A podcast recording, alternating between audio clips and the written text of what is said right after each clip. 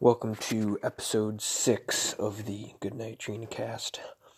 Uh, coming to you live from 290 Beberg.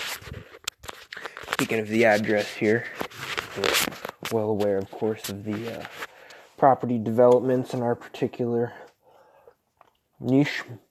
I've been looking around. I looked at a couple other places just to see if there was anything out better in the world.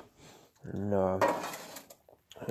It's like there are places where I can still mm, hold to my cultural values of uh, having the the privacy to be able to urinate out in front of your own home, and also the freedom to be able to walk your dog without them worrying about being hit by a car. But those places are all pretty far away from town, and uh, this particular one with the trail right out the back door is a it's a luxury that's hard to give up.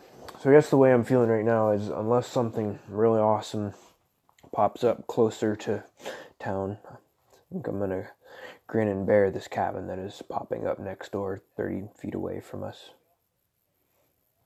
I don't know.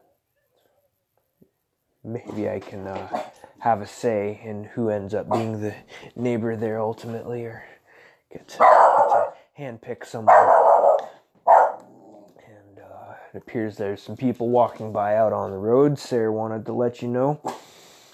Um, let's see. Uh, work today. Spent all evening uh, revamping my, my website and decided to, to charge a bunch more for my services.